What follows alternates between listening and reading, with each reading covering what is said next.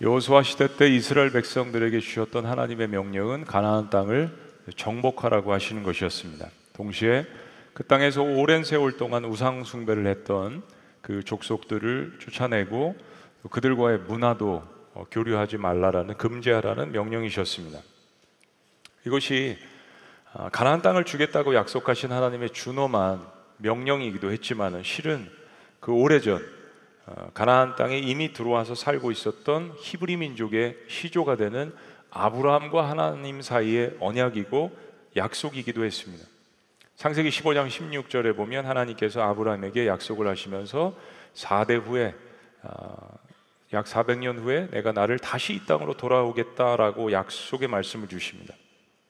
동시에 하나님은 아직 이스라엘 백성들이 연약하기 때문에 이방신을 섬기고 또 인신제사 자신의 자녀들을 불길 가운데 태워서 드리는 유아인신 제사를 드리고 성적으로 말할 수 없이 타락한 이 가나안 이방 민족들에게 유혹을 받고 신앙에서 떠날 것을 그 위험성을 이스라엘 백성들에게 경고를 하셨던 것입니다. 드디어 여호수아의 탁월한 리더십으로 이스라엘 군대가 가나안 땅 정복의 전쟁에서 절반의 성공을 거둡니다. 그런데 이스라엘 백성들에게 문제가 생겼습니다. 인생의 대단한 성공을 하는 것처럼 보이는 순간이 실은 인생 가운데 가장 위험한 순간이 될 수 있다라는 것을 우리는 경험하게 됩니다. 거듭된 하나님의 경고에도 불구하고 가나안 정복 전쟁을 이끈 여호수아가 죽자 이스라엘 백성들이 하나님과의 약속한 모든 것들을 하나씩 하나씩 파기하기 시작했습니다. 그들은 가나안 땅에 남아 있는 이방 족속들과 오히려 하나님과의 약속을 파기하고 이방 족속들과 언약을 맺고 이방 신전들을 허락을 하고 그들과 교류를 하고 심지어 자신들의 자녀들을 그들의 자녀들과 결혼을 시키기 시작했습니다. 하나님께서 오랫동안 경고하셨는데 그 경고하신 바가 현실이 되어가는 상황이었습니다. 이스라엘 백성들은 점점 과거의 역사를 잊어가고 있었습니다.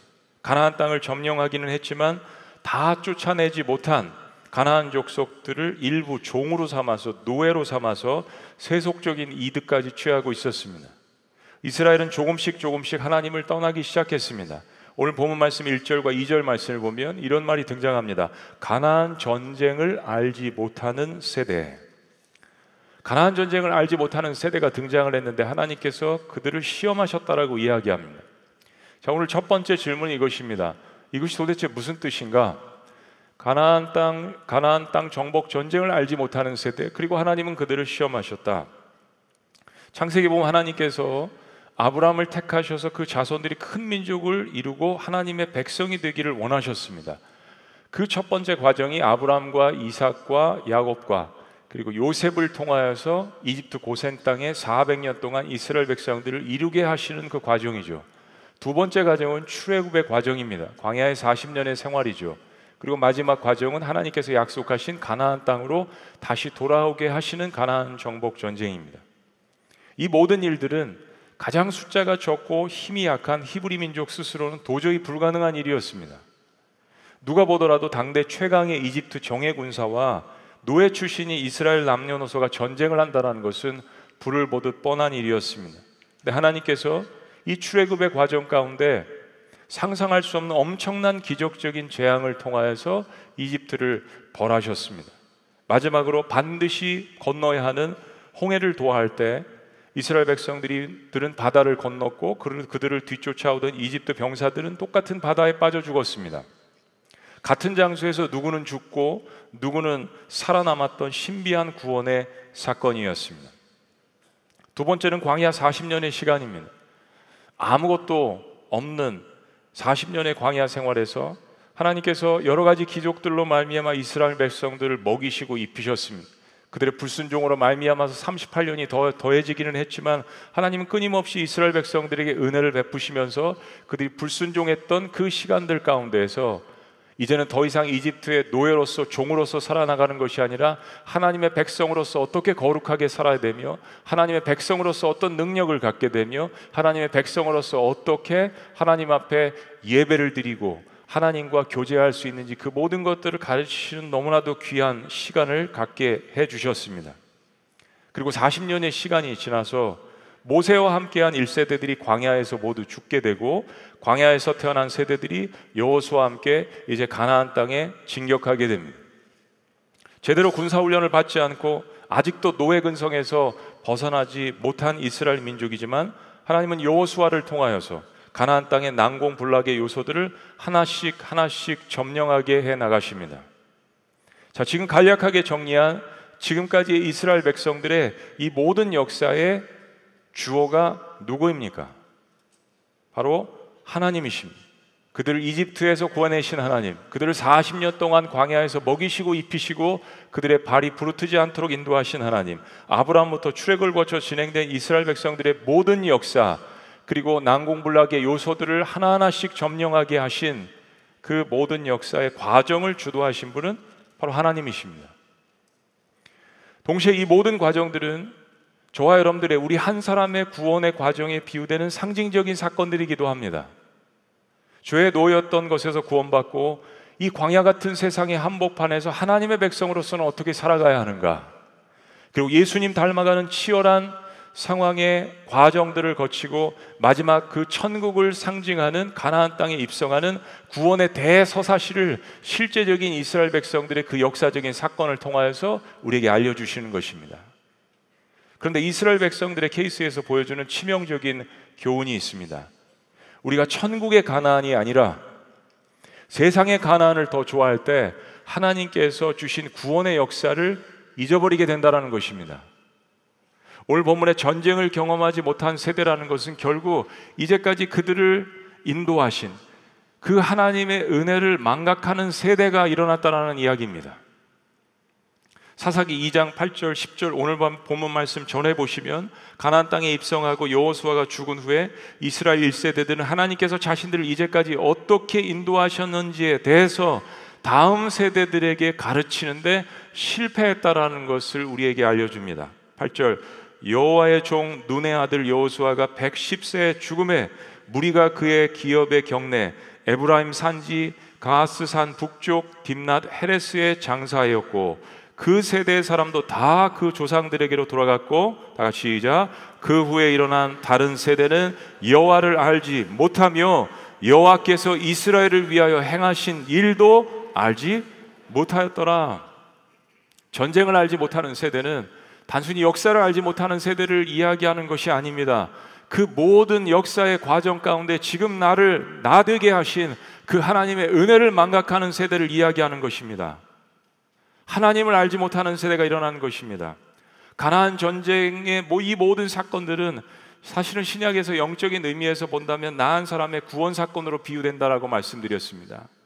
사랑하는 여러분, 한 사람이 아무것도 몰랐던 한 사람이 영적인 어둠의 세계에 있었던 한 사람이 내 인생의 존재의 목적을 발견하고 내가 어디로서 어디로서부터 났다라는 것을 깨닫고 내 인생의 창조주가 하나님이라는 사실을 깨닫고 내 인생의 구원자가 그분이 보내신 예수 그리스도라는 것을 깨닫는 일에는 엄청난 대가가 치러지는 눈에 보이지 않는 사건들이 있습니다.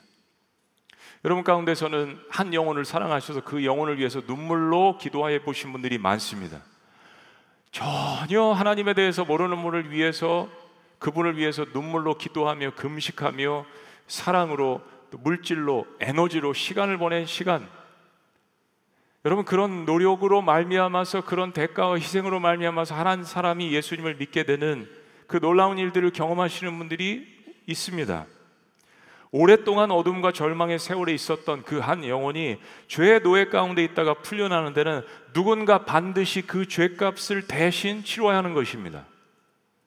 신약 성경은 광야에서 모세가 친 그 반석 물을 내기 위해서 친 반석은 예수 그리스도라고 비유합니다. 이스라엘 백성들이 광야에서 불순종해서 불뱀에 물려서 죽어가고 있었습니다.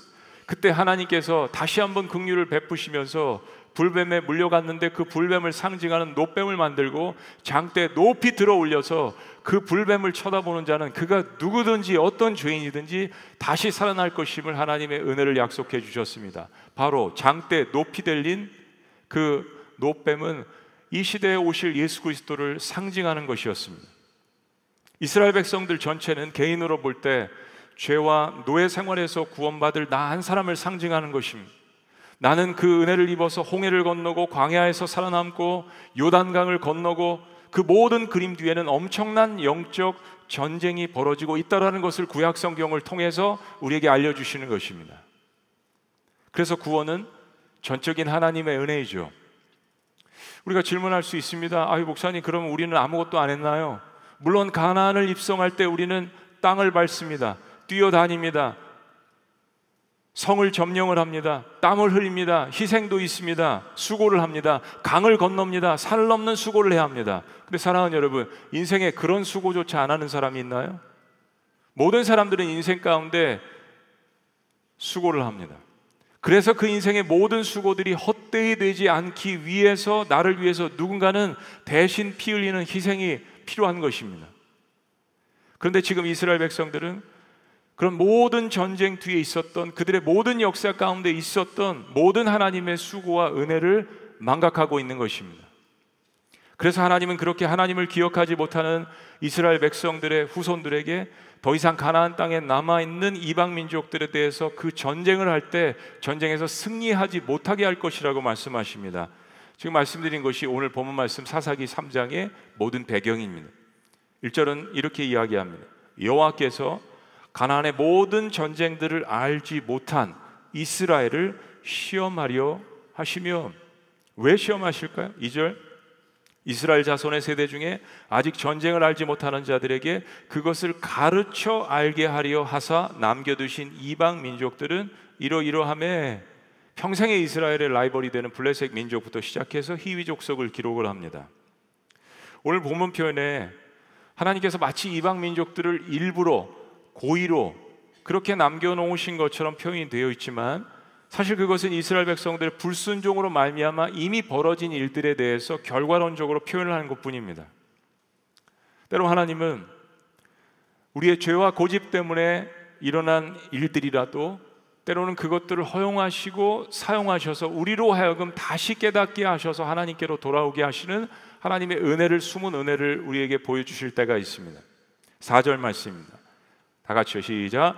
남겨두신 이 이방 민족들로 이스라엘을 시험하사 여호와께서 모세를 통하여 그들의 조상들에게 이르신 명령들을 순종하는지 알고자 하셨더라.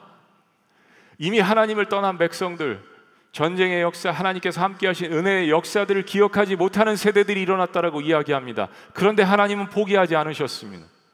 그들을 끝까지 사랑하시는 하나님의 사랑을 포기하지 않았습니다. 이스라엘 백성들은 하나님과 언약한 것을 파기했지만 그 전전전 조상들 아브라함과 언약하신 그것을 아직도 붙들고 계신 하나님 그들의 불순종 때문에 남아있는 이방 민족들과 전쟁을 벌이고 다툼을 벌일 때 그들을 통하여서 괴로움을 겪을 때 다시 한번 하나님의 그 언약의 말씀을 기억하고 이 백성들이 다시 한번 나에게 돌아와서 예배하고 순종하는 것을 내가 알고자 함이라 그들의 죄예요. 그들의 결과입니다. 그들의 허물입니다. 그런데도 불구하고 하나님은 여전히 그 다음 세대를 기억하시고 기다리시는 하나님의 모습을 보여주시는 오늘 말씀입니다.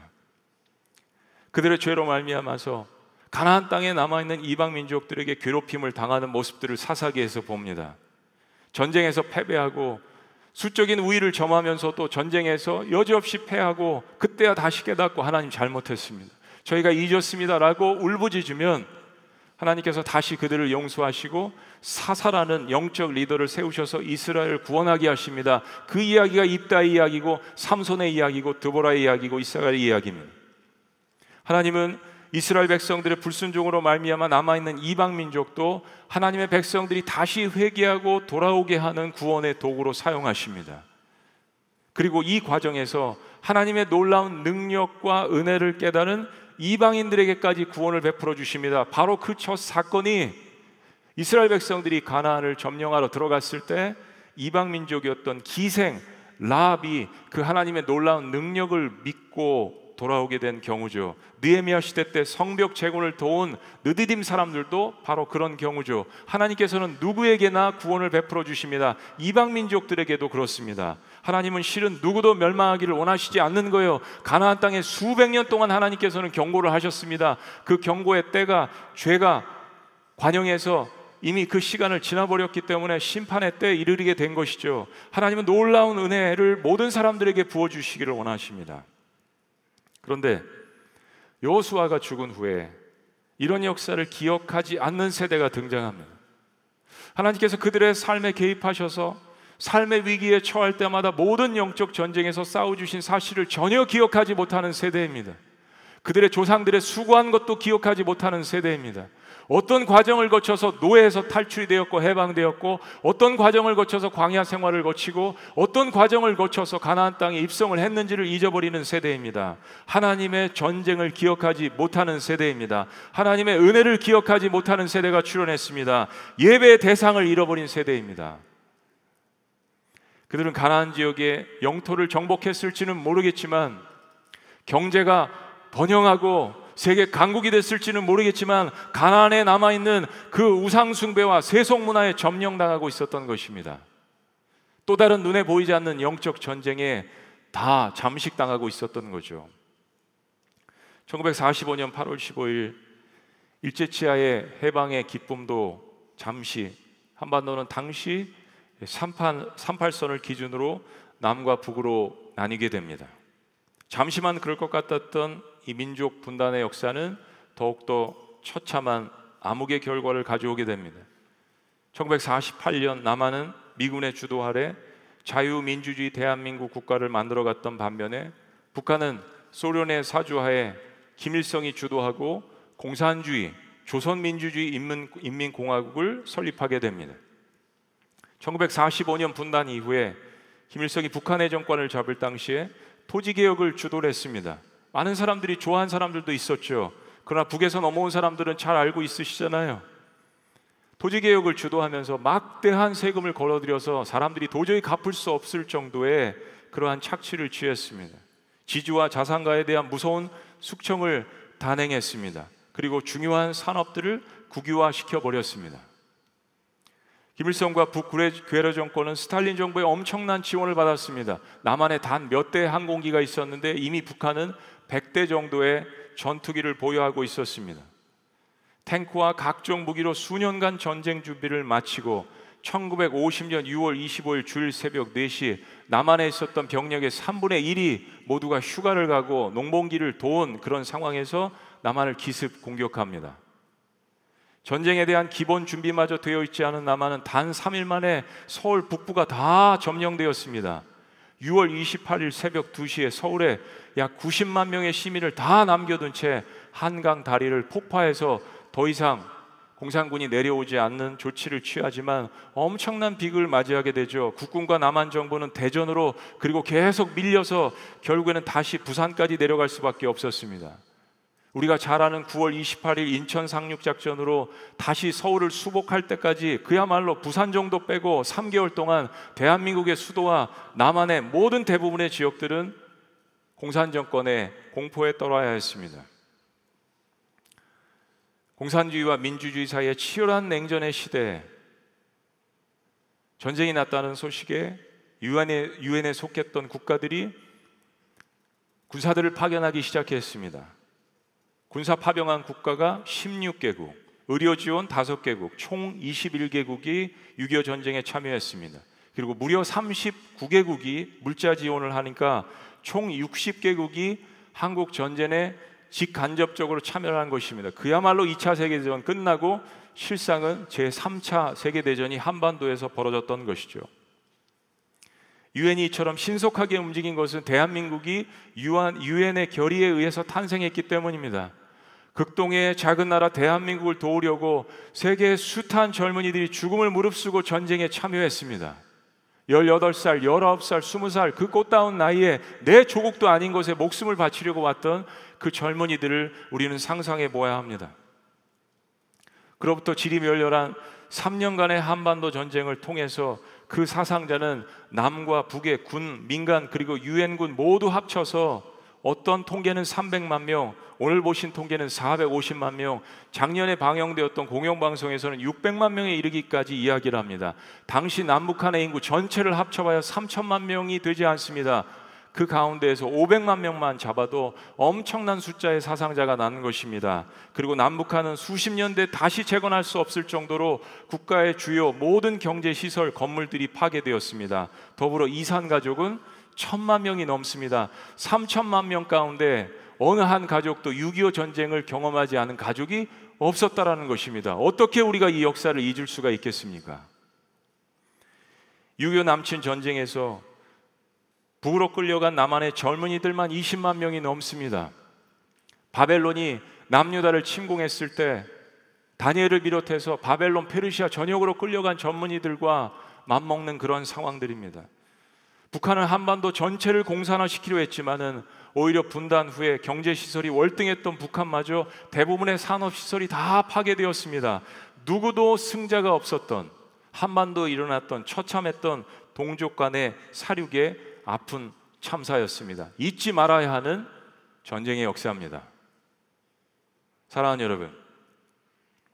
그러나 만약에 만약에 전 세계에서 젊은이들이 대한민국을 돕기 위해서 한국 전쟁에 와서 자유를 지키기 위해서 그들이 피 흘려 주지 않았다면 지금 우리는 어떻게 되었을까요?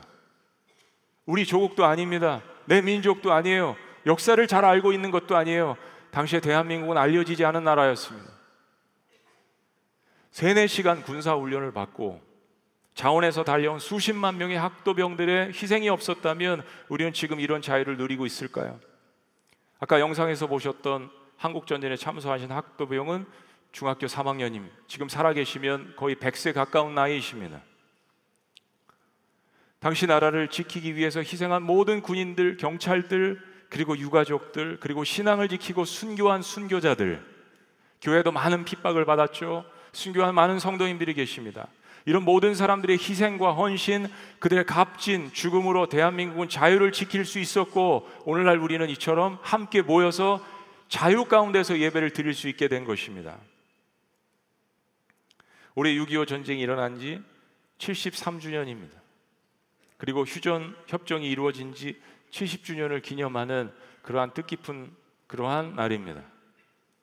만약 우리가 오늘날 이런 아픔의 역사를 잊는다면 우리는 오늘 성경의 이스라엘 백성들처럼 똑같은 역사를 반복하게 될 것입니다. 누군가의 말처럼 역사를 잊은 민족에게는 내일 미래는 없다. 때문에 우리는 다음 세대들에게 올바른 역사관을 심어줘야 합니다.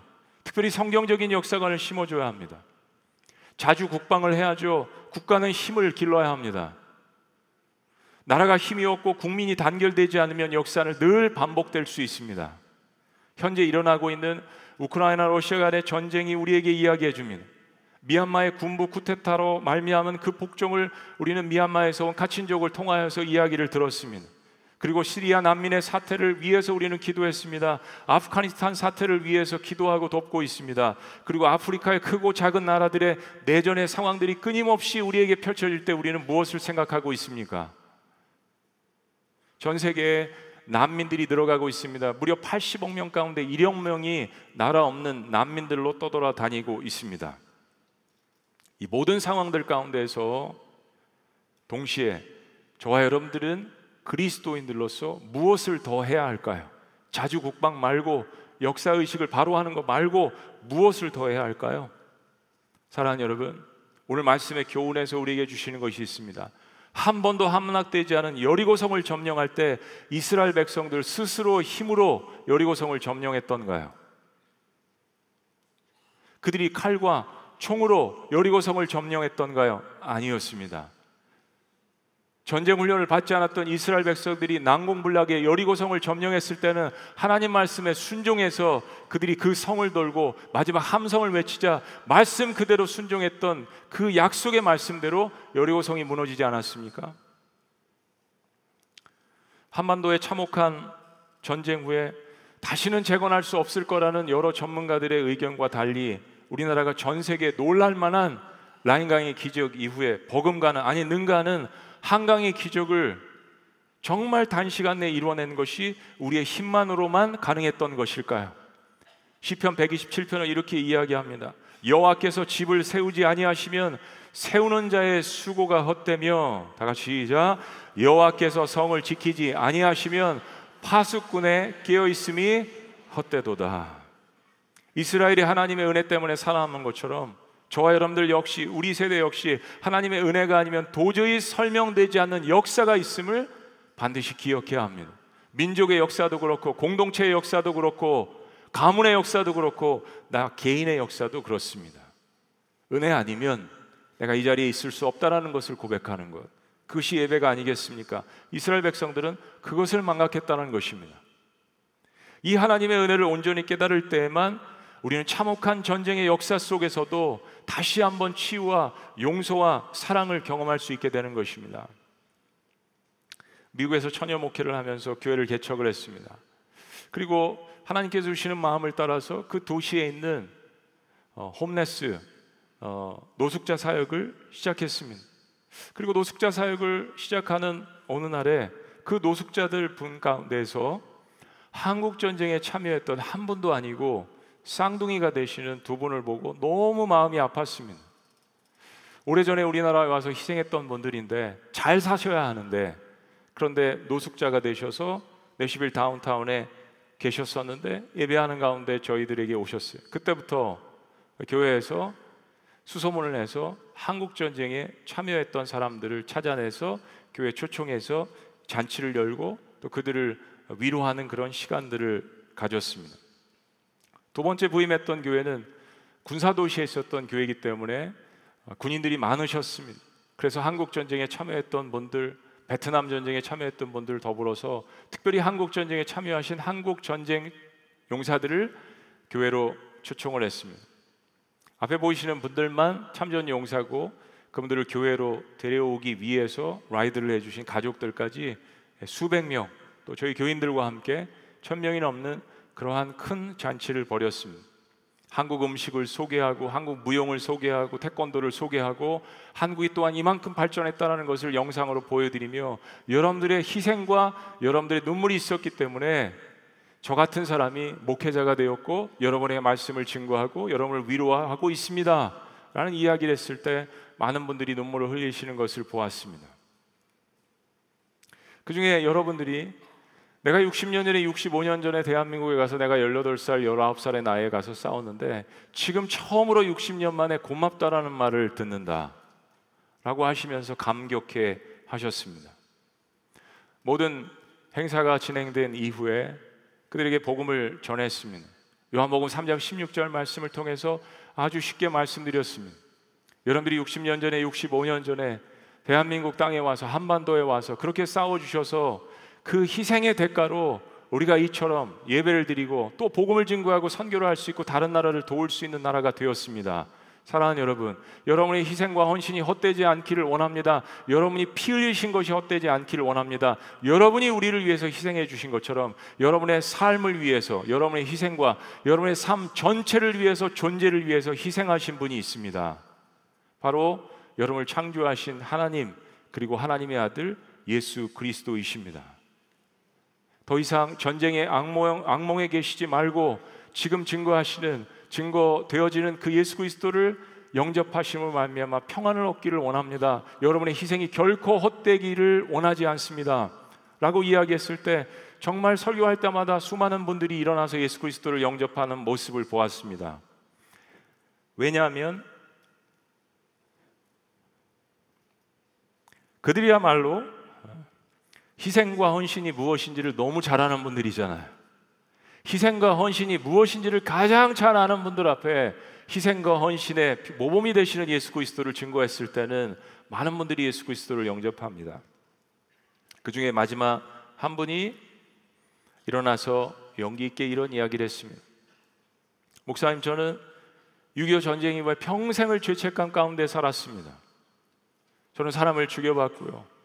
그리고 그 전쟁에서 저의 동료들이 함께 싸우다가 팔과 다리가 잘려지는 모습들도 보았습니다. 또 하나의 죄책감은 저만 그 전쟁에서 살아남았다는 그 죄책감 때문에 평생을 악몽에 시달렸습니다. 그런데 오늘 증거해 주시는 그 하나님 그리고 그분이 보내신 예수 그리스도를 통하여서 제 인생의 종지부를 찍기를 원합니다. 더 이상 악몽에 시달리지 않기를 원합니다. 저의 죄를 용서하여 주시고 저를 치료하여 주시고 저를 회복시켜 주시는 그 예수 그리스도가 저의 삶의 주인이 되어 주시고 구세주가 되어 주시기를 원합니다. 라고 고백하셨습니다. 군인다운 멋진 고백이셨습니다. 우린 이번 주간에 통일 선교 주간을 맞이해서 새벽마다 북한 선교를 하시는 우리 선교사님들과 여러분들이 말씀을 증거하고 간증을 해 주셨습니다.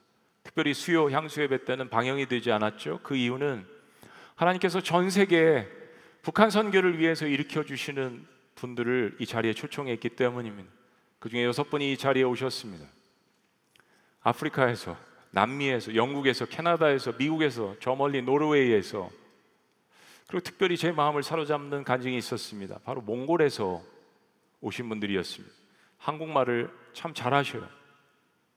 왜 몽골에서 북한 선교를 하기를 원합니까? 사실 한국의 많은 선교사님들이 몽골에 가서 선교를 하셔서 몽골에 교회가 많이 세워졌습니다. 그분들이 예수 그리스도를 믿고 보니까 하나님께서 마음 가운데 북한에 대한 마음을 주셨대요. 그래서 왜 북한이냐고 했더니 자신들은 공산주의를 경험했잖아요. 목사님 저희들은 공산주의를 경험했습니다. 그 처참한 상황을 너무 잘 알고 있습니다.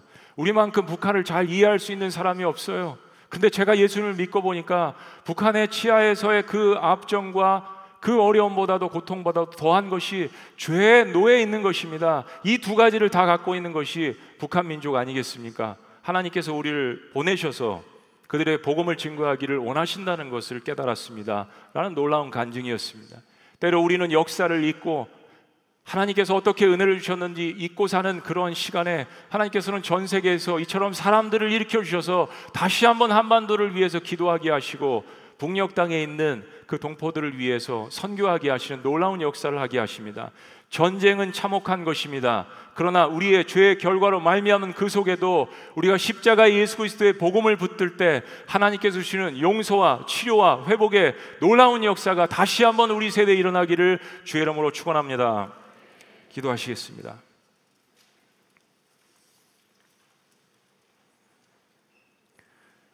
국가가 하나님을 잊을 때 교회들은 기도하지 않기 시작합니다.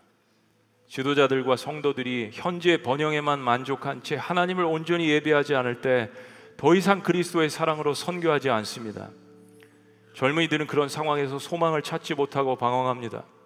우리가 역사를 잊고 북한에 대한 관심을 갖지 않자 하나님께서 전 세계에서 북한을 위해서 기도하게 하시고 선교하고자 자원하는 사람들을 일으키고 계십니다.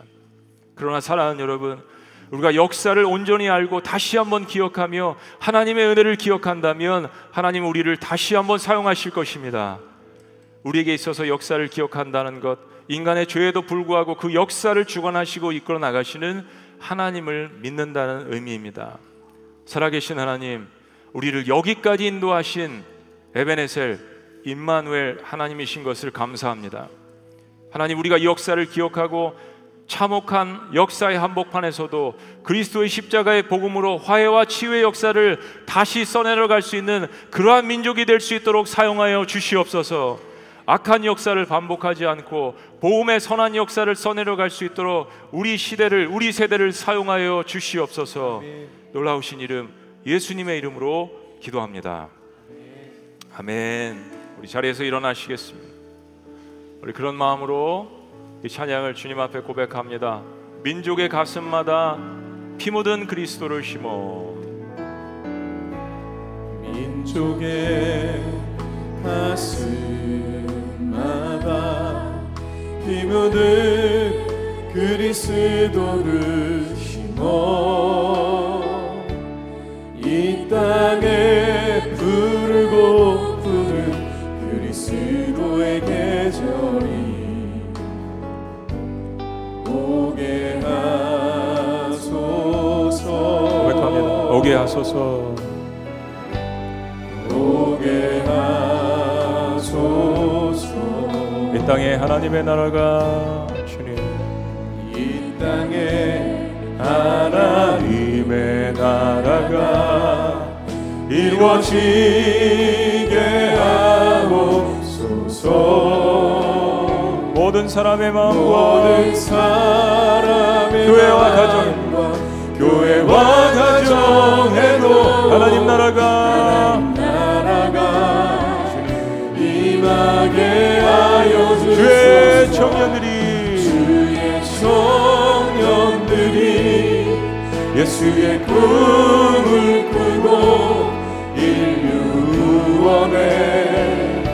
세상을 보게 한 손에 복음 들고. 한 손에 복음 들고 한 손에 사랑을 들고. 온땅 웃어 웃어 누비는 나라 되게 다시 한번 우리 고백합니다. 주의 청년들이. 주의 청년들이 예수의 꿈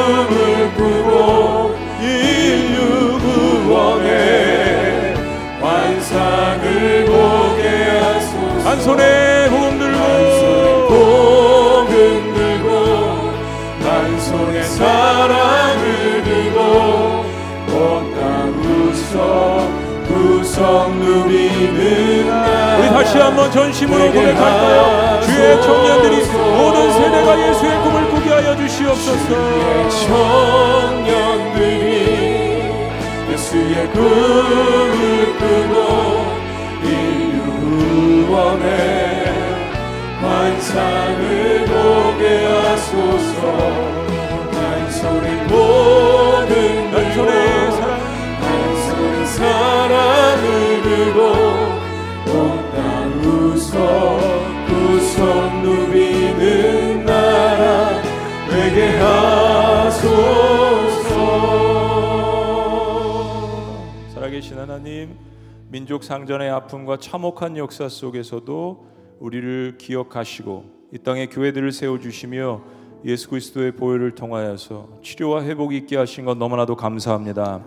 아직도 전쟁의 역사 속에 상처가 있고 또 이산 가 이산 가족으로 분단의 아픔을 겪고 있는 모든 백성들을 주님께서 만져 주시고 치료하여 주시옵소서.